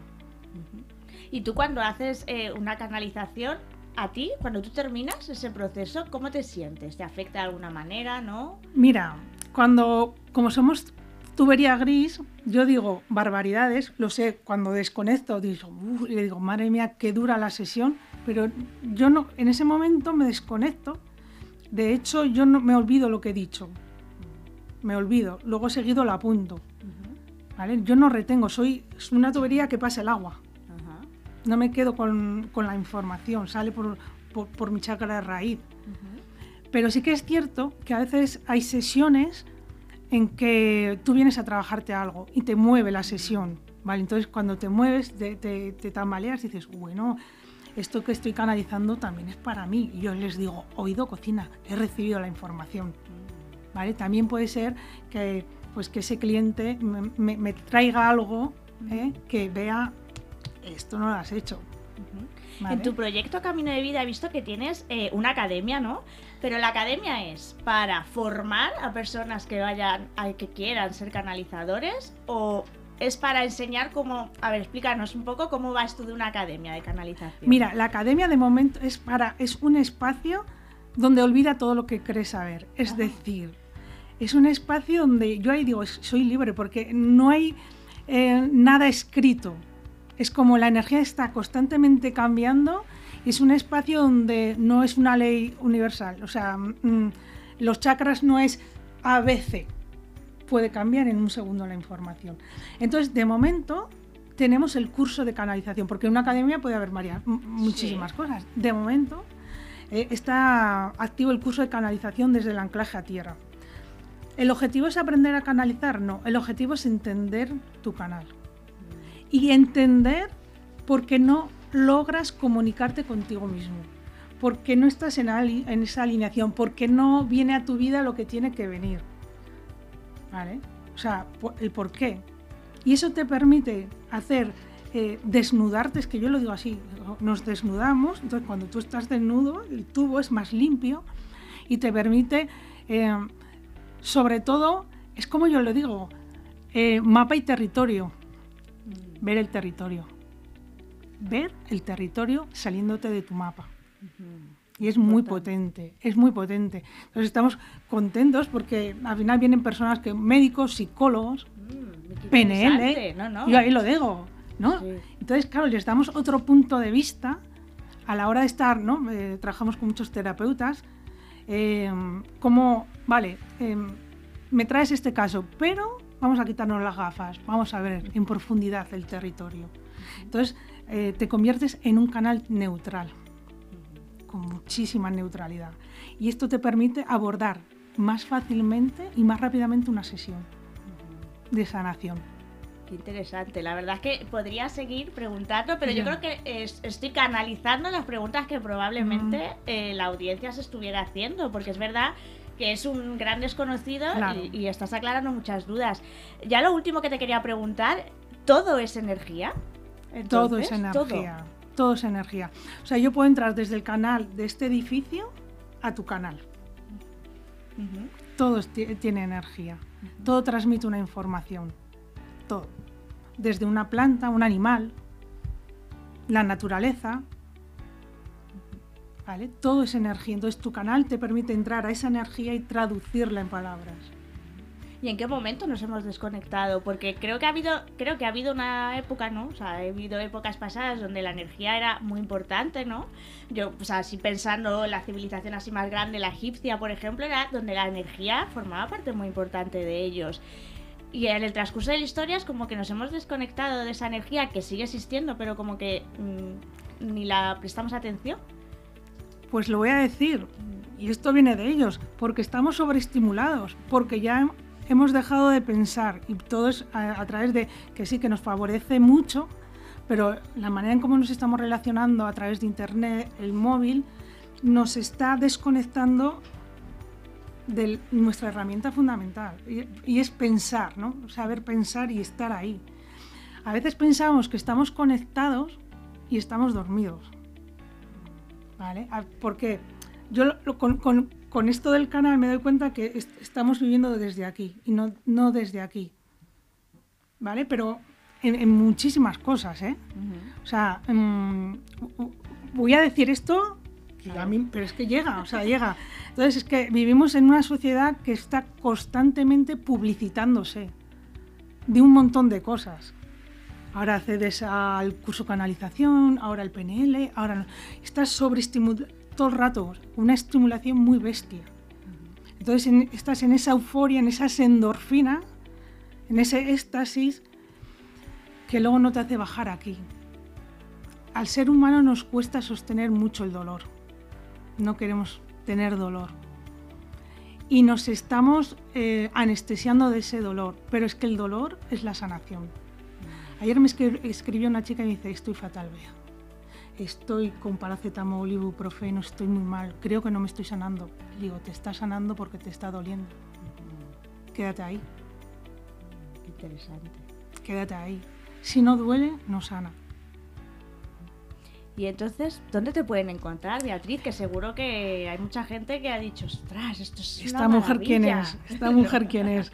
Bueno, pues estamos en Instagram, en camino-vida 19, y ahí tenemos, bueno, toda nuestra publicidad, todo lo que hacemos, todo nuestro trabajo. Ahí vamos, que yo en las redes, menos mal que tenemos aquí a, a Cris, que que, me está ayudando, pero sí que es cierto que pues, estoy en esa fase, yo también, ¿no? Que todavía me cuesta, ¿no? Porque es un tema que me cuesta hablar. Es, es difícil de explicar. Es muy difícil de explicar, es muy difícil. Pero sobre todo yo, yo que siempre les digo, como nada más entrar, acordaros, mucha tierra y mucha coherencia, porque esto si no se te va de las manos. Y cuando esto se te va de las manos, entramos ya en ese marketing espiritual. ¿no? de un proceso de canalización, los guías, los maestros. esto vende mucho. Esto empezamos a vender ahí un merchandising de todo esto y, es una pasada. Pero claro, no hay disciplina y eso provoca lo que ya está provocando y estamos tremendamente asustados. Yo y Cadena os hablo siempre desde nosotros, las pseudosectas que se está creando en este mundo. Es importante. Bueno, no, la adición tan bestia de gente que viene a nuestras sesiones y que está metida en eso, en ese círculo de enlaces, cursos, y dice, y vea, hacemos la rueda de la vida y se da cuenta y dice, llevo siete años sin salir de casa. Mm. y se sociabiliza a través de la red, a través de todo esto. Y está, digo, bueno, pues estás en la secta. ¿Cómo sé yo que, que, que, eh, que es verdad, o sea, que yo he hecho un proceso de sanación con ellos? porque yo he renacido. Pues veía antes a Luna y digo, madre mía, cuánta resonancia. Mm. Y, ahora ya no quiero estar ahí. Ahora, con mis 40 años, sé lo que es respirar. Y me decía, es que no eres, consciente, eres, no eres consciente ni que respirar. No. Entonces, el día que yo sentí mi respiración, sentí que había despertado. sea, ahí sé yo que he despertado cuando dije, wow, lo que tengo aquí. Wow, lo que tengo aquí. Y, y entendí que estaba viva. Y entendí lo que es el aquí y el ahora. Te voy a poner un ejemplo. Porque claro, cuando tú estás ahí crees que estás despierta. Porque ves, visualizas al maestro, al guía, los oyes. Pero cuando bajas a tierra te dices, hostia, Dios mío, lo que me he perdido. Iba caminando por el camino y cuando yo voy caminando fuera de tierra, estás arriba, en la forma de la nube. La forma de la nube tiene forma de ángel y punto, y punto pelota. Te convences que tiene forma de ángel o de cualquier cosa. Y claro, en ese momento que ya estaba en tierra, yo estaba mirando el campo. Y veo un señor que está recogiendo una lechuga. Y estaba en ese aquí y ahora disfrutando de todo el trabajo que estaba recogiendo su fruto. Y estaba mirando esa lechuga como que veía pues a Jesús. Es que no lo puedo explicar, ese momento de conexión entre él y la lechuga. Y dije a ellos, esto es el aquí y el ahora, ¿no? Me dice, eso es el aquí y el ahora. Y fue muy, bueno, otro despertar con el hombre y la lechuga. Pero es que lo entendí porque quien lo integró, mi cuerpo, y me hizo, uff, yo nunca había sentido eso, con nada. Ni con mis hijos, que también me lo tengo que sanar. Pues es que es escucharte y sentir lo que estás contando. Se te ven los ojos, se, mandas esa energía, esa vibración. Y nada, Beatriz, muchísimas gracias por haber eh, resuelto todas estas dudas, por haber dado esta clase magistral sobre canalización y te deseamos pues lo mejor, que sigas canalizando a la gente también y, despertándoles. Pues muchísimas gracias. Bueno, prueba superada, madre mía. madre mía. Bueno, gracias a vosotros. Beatriz, hasta siempre. Bueno, un abrazo.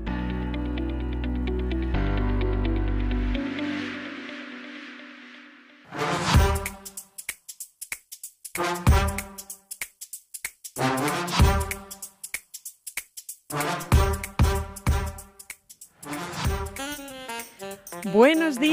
Buenos días, artistas. ¿Cómo estamos por aquí? Espero que fenomenal. Empezando este cambio de estación, que ya hace un poquito de, frío en Madrid. Aquí hemos venido ya con, jersey, cosa que nuestra invitada de hoy mm, no, no, ha venido con jersey porque por allí parece que hace un poquito más de, de calorcito. Corina Randazo, bienvenida.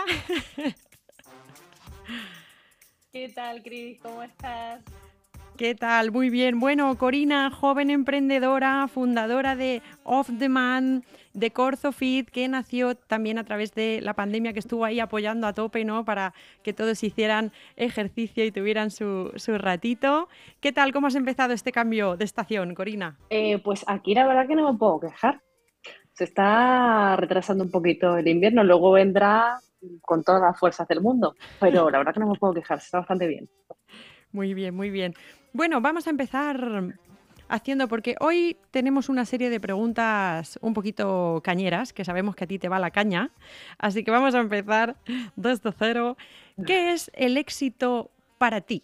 Ah, qué bueno, me encanta. Bien, bien, empezamos con preguntas fuertes.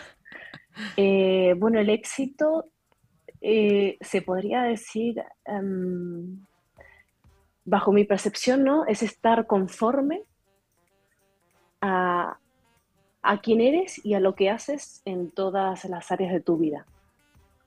Esto es una decisión totalmente unipersonal y lo que es el éxito para mí no tiene por qué ser el éxito para ti, Chris, o para cualquier otra persona. Entonces, creo que el éxito es muy unipersonal, es una decisión propia, estar conforme con quién eres y con lo que haces, como digo, en todas las áreas de la vida.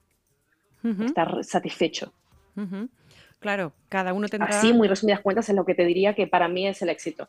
Eso es. Cada persona tendrá su propio concepto del éxito, ¿no? En este caso. Entonces, en este caso de Corina Randazo, que significa estar conforme con, la persona que soy, con lo que hago, ¿te consideras, Corina, una persona exitosa? Sí, totalmente. Tengo la gran fortuna de poder ser una persona exitosa eh, y seguir trabajando para que esta sensación de éxito siga existiendo a mi alrededor, porque como cualquier ser humano en cuanto consigue ciertas metas, eh, automáticamente buscas la forma de volver a salirte otra vez de tu zona de confort y volver a, superarte una vez más. Entonces, este éxito se tiene que seguir trabajando, ¿no? Y es lo que, es lo que yo sigo, que es mi camino, y, a día de hoy sí te puedo decir que, me considero una persona sumamente exitosa y que pretendo seguir siéndolo durante el resto de mi vida. vale, dentro del éxito, dentro del éxito, mm, ¿crees que el factor de la suerte, tener suerte es importante? ¿O no creemos en este caso en la suerte y nos mantenemos en que eh, hay, hay que accionar? ¿O crees que hay un 50-50 por ambas partes?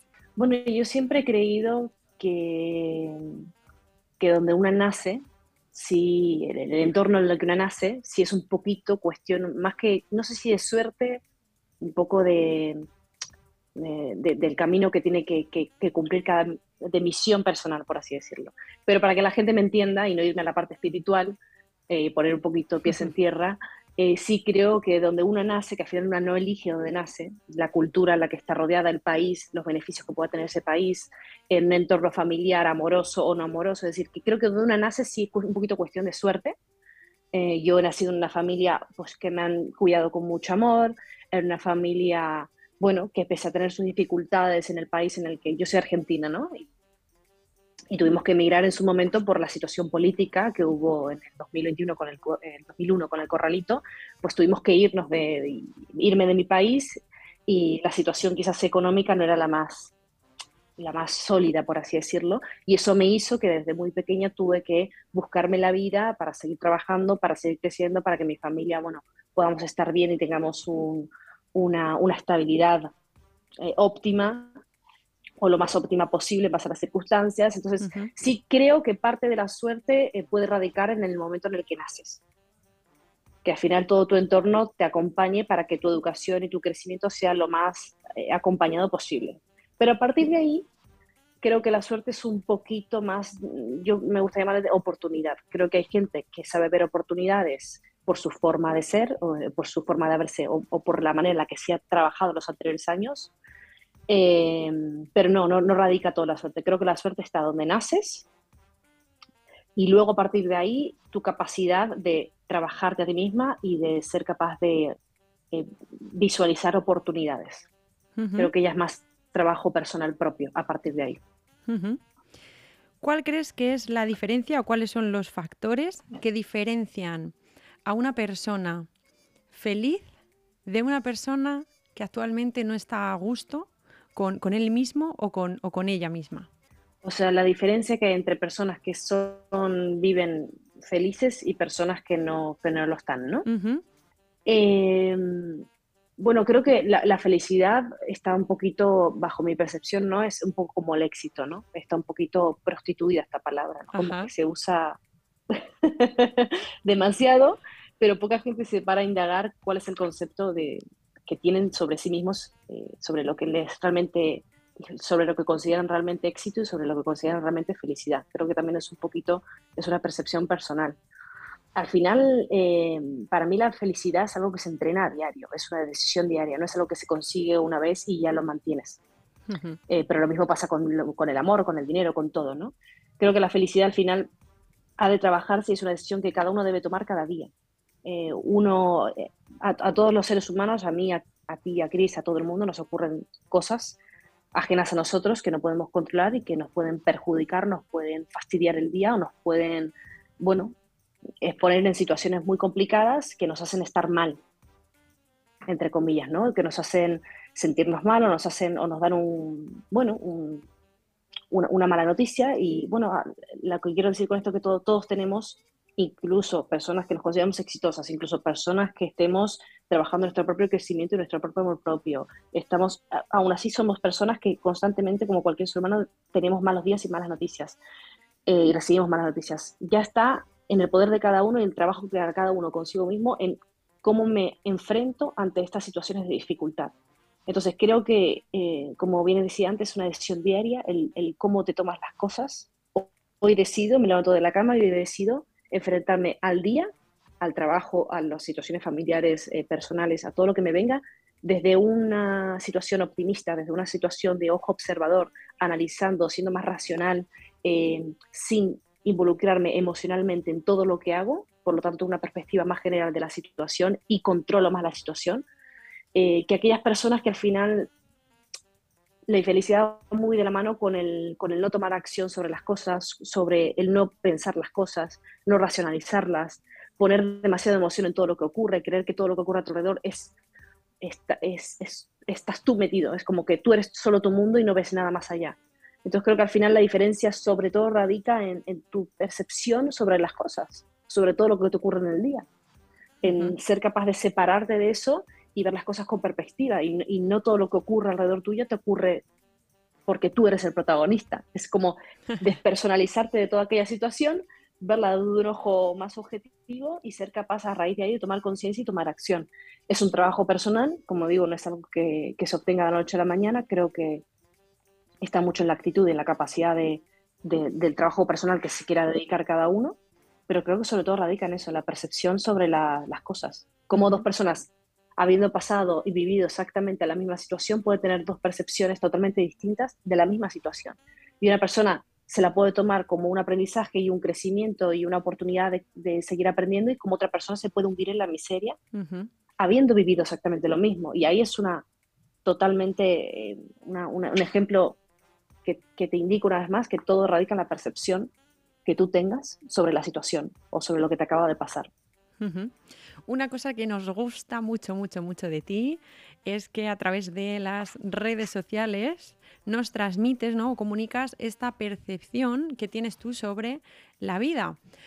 Queríamos preguntarte hoy cuál ha sido tu mayor, el aprendizaje mayor que eh, te has llevado a través de las redes sociales, de que yo me expongo a través de las redes sociales. ¿Cuál ha sido el mayor aprendizaje eh, que te has llevado de me pongo frente a la cámara y comunico desde quien soy sin ningún tipo de tapujo?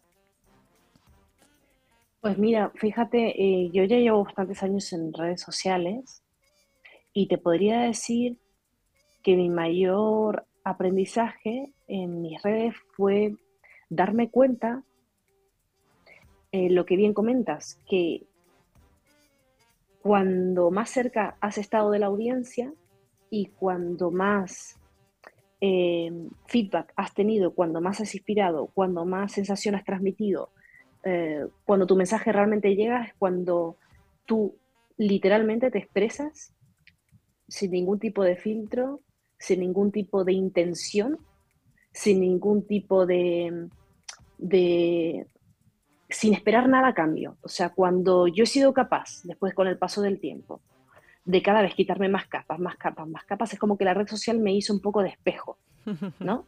Cuando yo más natural, más, más, sí, más, más yo, cuando yo más he transmitido mi esencia, ha sido cuando me he dado cuenta, eh, por el feedback que he recibido, que más eh, sin, sin, ser consciente qué más impacto podía llegar a causar en las personas. O sea, a mí las redes me han hecho un poco de espejo, me han demostrado que la naturalidad prima, que el ser una misma es lo que la gente necesita ver. Y me ha ayudado mucho a quitarme todas esas capas de cebolla que yo en su momento también tenía y que por supuesto sigo teniendo y sigo trabajando. O sea que las redes usadas de manera inteligente y didáctica pueden servir como eh, proceso de sanación?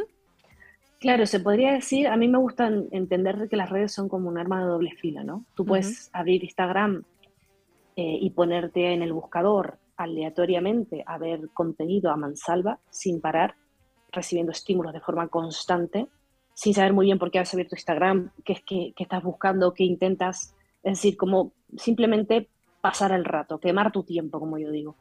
O puedes eh, utilizarla totalmente a tu favor, tanto Instagram como redes en general.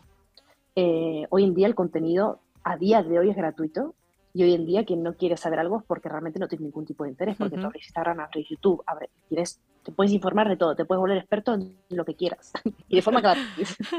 Entonces, e, este, este contenido, esta información, eh, antaño, incluso yo cuando nací, en el 91, no, no existía no, no, no, existía esta posibilidad. Si querías estudiar algo, aprender algo, eh, vete a, informarte a las bibliotecas, alquila libros, porque en ese momento se alquilaban, eh, o de, a pagarte algún curso eh, de, los, de los pocos que había, a invertir tu tiempo y tu dinero, a ver si te gusta, es decir, toda la información que hoy tenemos en la carta, porque tenemos una carta gigante, es literalmente herramientas eh, súper de valor que están a nuestro alcance. Lo que pasa que, claro, mucha gente no sabe usar estas herramientas.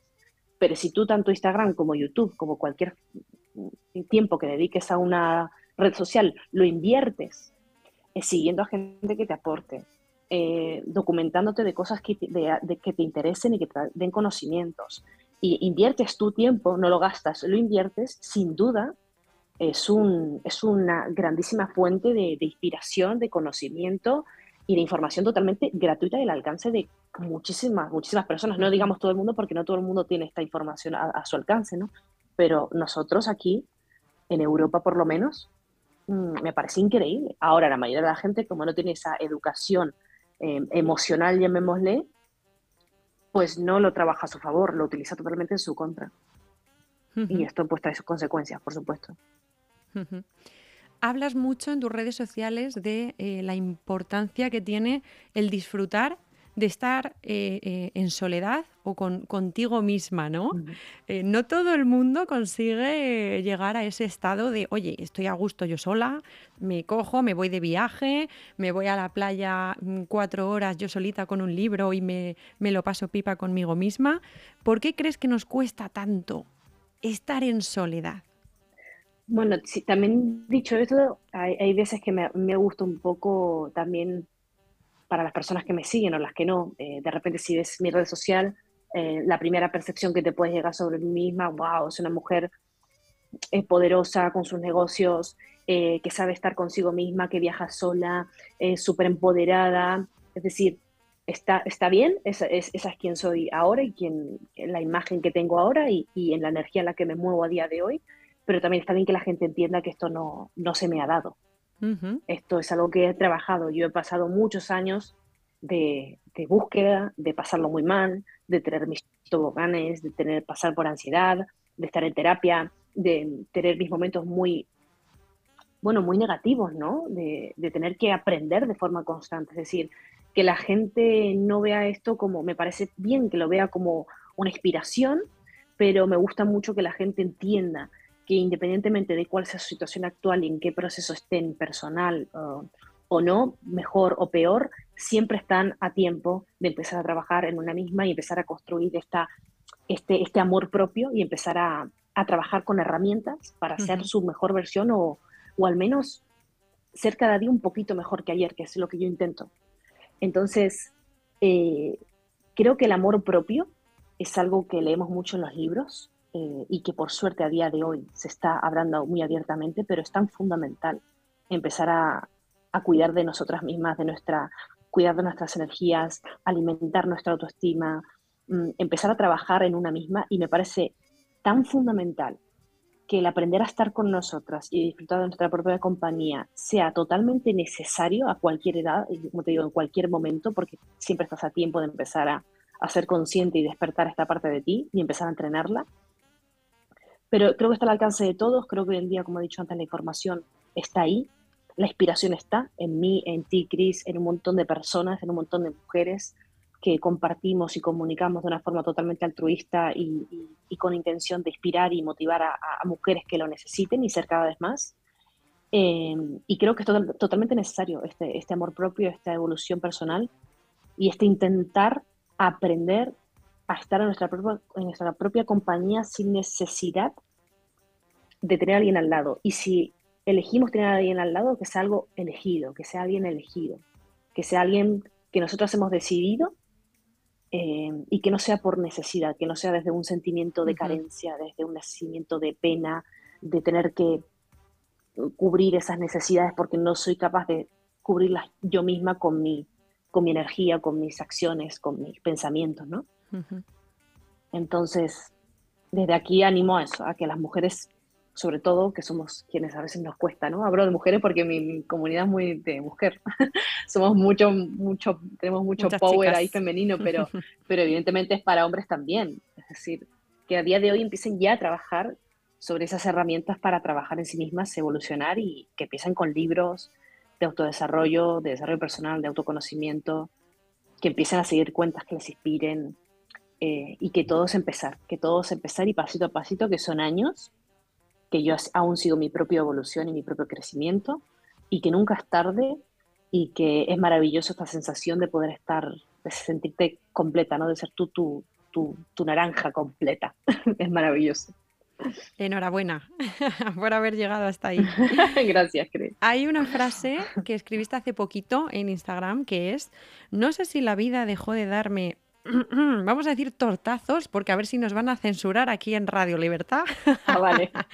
Dejó de darme tortazos con el paso de los años, o si fui yo la que aprendí a atajarlos y darles forma de estrella. ¿Qué significa esto para ti? Claro, y es, es lo que hablaba un poco antes cuando me preguntabas qué diferencia hay entre las personas, para, bajo mi percepción, ¿no?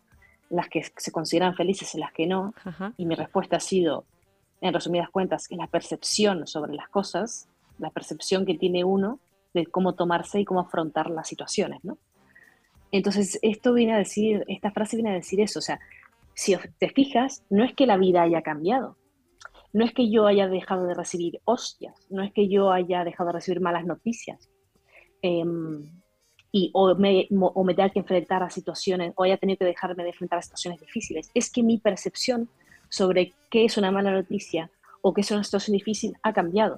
O sea, he sido yo la que he aprendido a atajarlas, darles formas de estrella y devolverlas al espacio.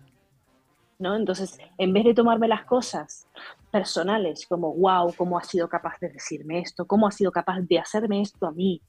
Y victimizarme de todo lo que me ocurría, porque yo antes era así, me victimizaba El por qué a mí, de ¿no? todo lo que me ocurría y en todo el por qué a mí y por qué yo, y es que con lo buena que soy, y es que con el corazón que he puesto a todo, es, en vez de victimizarme, lo que es, he trabajado estos últimos años de, vale, ojo objetivo, racionalizo lo que acaba de pasar, me, me quito de mí, o sea, quito, me, me, me- me alejo de esa situación, la veo como un ojo objetivo, lo racionalizo y tomo acción de una forma inteligente.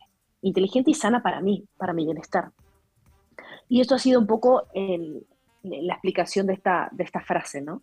El no, no, no he cambiado el mundo, he cambiado yo y con, en concluencia ha cambiado mi mundo y mi forma de verme en él. Entonces, los que eran, los que eran hostias, pues ahora son estrellas, ¿no?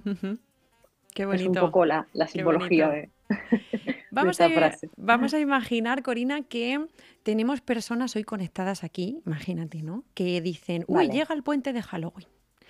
Y siento yo un llamado, mm, me gustaría hacerme algún viaje yo solo o yo sola, pero nunca lo he hecho y me da un poquito Ay. de miedo. ¿Qué consejo les darías tú desde aquí? Pues eh, yo te voy a decir lo que, lo que yo hice, ¿vale? A mí, recuerdo que la primera vez que viajé sola dije, wow, ¿dónde voy ahora? Porque sé que lo tenía como un reto personal que en la lista de cosas que tengo que hacer conmigo y cosas en las que me tengo que superar. Y cuando llegó el momento de hacerme un viaje sola dije, wow, vale. Eh, yo lo, lo, que, lo que sí eh, tuve en cuenta, a mí me vino muy bien, ¿me escuchas, Cris? Sí, sí, sí, sí. Vale, es que me, me está entrando una llamada, digo, por si acaso se corta, ¿no? Vale, eh, a mí, por ejemplo, yo pensé, yo fui a un sitio que ya conocía y que ya de por sí me inspirase, porque me daba un poquito de miedo hacer un viaje eh, muy largo, de mucho tiempo, o a, una- a un sitio que no conociese de nada. Entonces mi recomendación es que a mí en su momento me ayudó mucho a decir, vale, voy a un sitio que ya conozco, un sitio que ya me- sé que me inspira, Ujú. un sitio en el que hablen, por supuesto, mi mismo idioma, para que me sea la fácil la comunicación, eh, y un sitio que ya, como ya he ido y ya he tenido esa, esa- he vivido esa energía, esa sensación, pues con el, el que me apetece estar, ¿no? Un sitio cercano que ya conozcan, que les inspire, que hablen su mismo idioma y que no sea por mucho tiempo, que empiecen por tiempos cortitos. Yo, por ejemplo, la primera vez me fui, creo que fueron tres o cuatro días. La primera vez me fui a Canarias, que yo ya había ido eh, en varias ocasiones y es un lugar mágico que a mí me inspira muchísima energía, que me invita a estar en la playa, o sea, yo ya sé que voy a hacer actividades que me gustan, en fin, como que ya me atraía de por sí ese, esa- ese lugar y por supuesto puedes hablar con todo el mundo porque dominan tu, tu mismo idioma, entonces la comunicación era fácil. Así que sitios cercanos por poquito tiempo que ya conozcan eh, y, y que prueben y que se dejen llevar un poco por las sensaciones y, y que fluyan mucho. Al final estar con una misma no significa, la gente me dice, pero no me voy a aburrir tantos días sola. Yo no concibo, no, no sé ni lo que es la palabra aburrimiento, ¿no? A día de hoy, antes sí, por supuesto. Pero mm, la idea es eso, que te permitas que estés en un viaje contigo no significa que estés incomunicada. Por supuesto, puedes hacer videollamadas con tu, con tu familia si lo necesitas o si te apetece compartir y comunicar, leer, eh, irte a la playa, irte a un bar, irte a cenar, irte al cine. Es decir, tú estás constantemente rodeada de gente. No implica que estés todo el rato sola. Y ya te digo que si eres capaz de abrir tu mente un poquito, a abrirte, a conocer, a hablar con personas y a dejarte fluir y a saber qué sientes, sensaciones, también siempre eh, recomiendo acompañar esos viajes con, con un diario, porque a mí personalmente cuando estoy de viaje me inspira muchísimo escribir y sacar de mí todas esas sensaciones, esas ideas, esos pensamientos y plasmarlos en papel. Entonces, si encima hacéis un pequeño diario que os acompaña en vuestros viajes, ya es la quinta de la bomba. Pero es un avance, ¿eh? es, una maravilla. Yo lo recomiendo muchísimo. Bueno, nos quedan tres minutitos. Te vamos a pedir que cierres los ojos. Vale. Cierra los ojos y vas a tener delante de ti dos paneles. Un panel va a ser de color azul y otro panel va a ser de color verde. Cada uno esconde una pregunta. Así que el primero que te llame, dinos cuál es y le damos la vuelta para ver qué pregunta hay. El azul. Vale. Uy, bueno, bueno, a ver qué nos contesta Corina esto. Corina, ¿crees en la vida después de la muerte? Por supuesto. ¿Por qué? Eh, bueno, esto es algo, entiendo que es, em, nadie tiene la verdad absoluta y hay ciertas cosas que no se pueden, no las podemos saber porque no las hemos vivido. Pero el ser humano es así, ¿no? Si no lo ha visto, como que no lo cree. Y yo soy todo lo contrario creo que el ser humano está muy lejos de entender todo el universo y cómo funciona la energía universal, ¿no? Entonces, eh, yo considero que somos almas, que somos energías, que usamos los, los cuerpos como vehículo eh, para vivir la experiencia que nos toque vivir en, ese, en este plano, ¿no? En este plano terrenal. Pero una vez eh, muerto el cuerpo, una vez el cuerpo ya no, no, no, no cumple su función, esa energía vuelve a, a reencarnarse, se podría decir, en otro, en otro cuerpo. Son creencias, a mí me gusta, incluso a día de hoy estoy leyendo también sobre, mucho sobre el tema porque me interesa, me llama mucho la atención y me da, es como todo, ¿no? Yo creo que al final el mundo te da herramientas y, tú te das, y tú te quedas con aquellas que, que te sirven o con las que vibras o, las, o, las, o con las que, sí, con las que más sintonizas, ¿no? Por así decirlo. Y a mí cuando me llegó esta idea a mi vida, sintonicé totalmente con esta forma de ver el mundo y con esta forma de ver el ser humano en la Tierra. Y también me brindó mucha, me dio mucha calma, mucha serenidad, porque como que entendí que, que, mi paso por la Tierra, bueno, tiene un cometido y, que algún día no estaré, pero mi alma, exacto, mi alma seguirá en otro, en otro, en otro panorama, en otro plano y, me, me, ayudó también a ver la muerte desde otro punto de, vista que, me da mucha calma, mucha tranquilidad y, mucho, mucha sensación de, entender que, bueno, que el ser humano está cumpliendo una misión mucho más allá de la que podemos ver en las, en las noticias. ¿no? Así es, y bueno, al final yo creo que como hablábamos... Hablábamos también de, de, ese momento de, de, soledad, del saber estar eh, tú contigo mismo, contigo misma. Yo creo que esta manera también o esta, esta creencia, ¿no? el saber que, oye, yo tengo la, la certeza y la esperanza de, que esto es así, también puede ser un, gran paso o una gran ayuda ¿no? a la hora de, seguir evolucionando tú mismo o tú misma. Así que bueno, pues llegamos al final que se nos ha pasado súper rápido, a mí por lo menos. Sí, totalmente. Te queremos agradecer desde aquí eh, la entrevista de, hoy, que sigas, que continúes como lo estás haciendo, que eres una, una máquina de, mujer y, muchísimas gracias por, por, tu tiempo hoy aquí, Corina, con, con nosotros.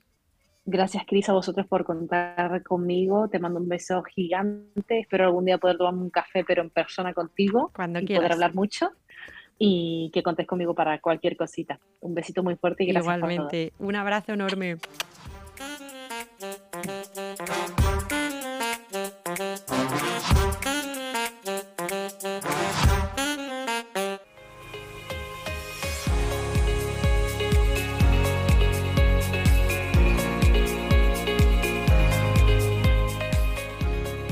Bueno, y después de esta entrevista maravillosa a Corina y a todas las entrevistadas de hoy, nos despedimos hasta el próximo programa. Un abrazo enorme de artistas. Chao, chao.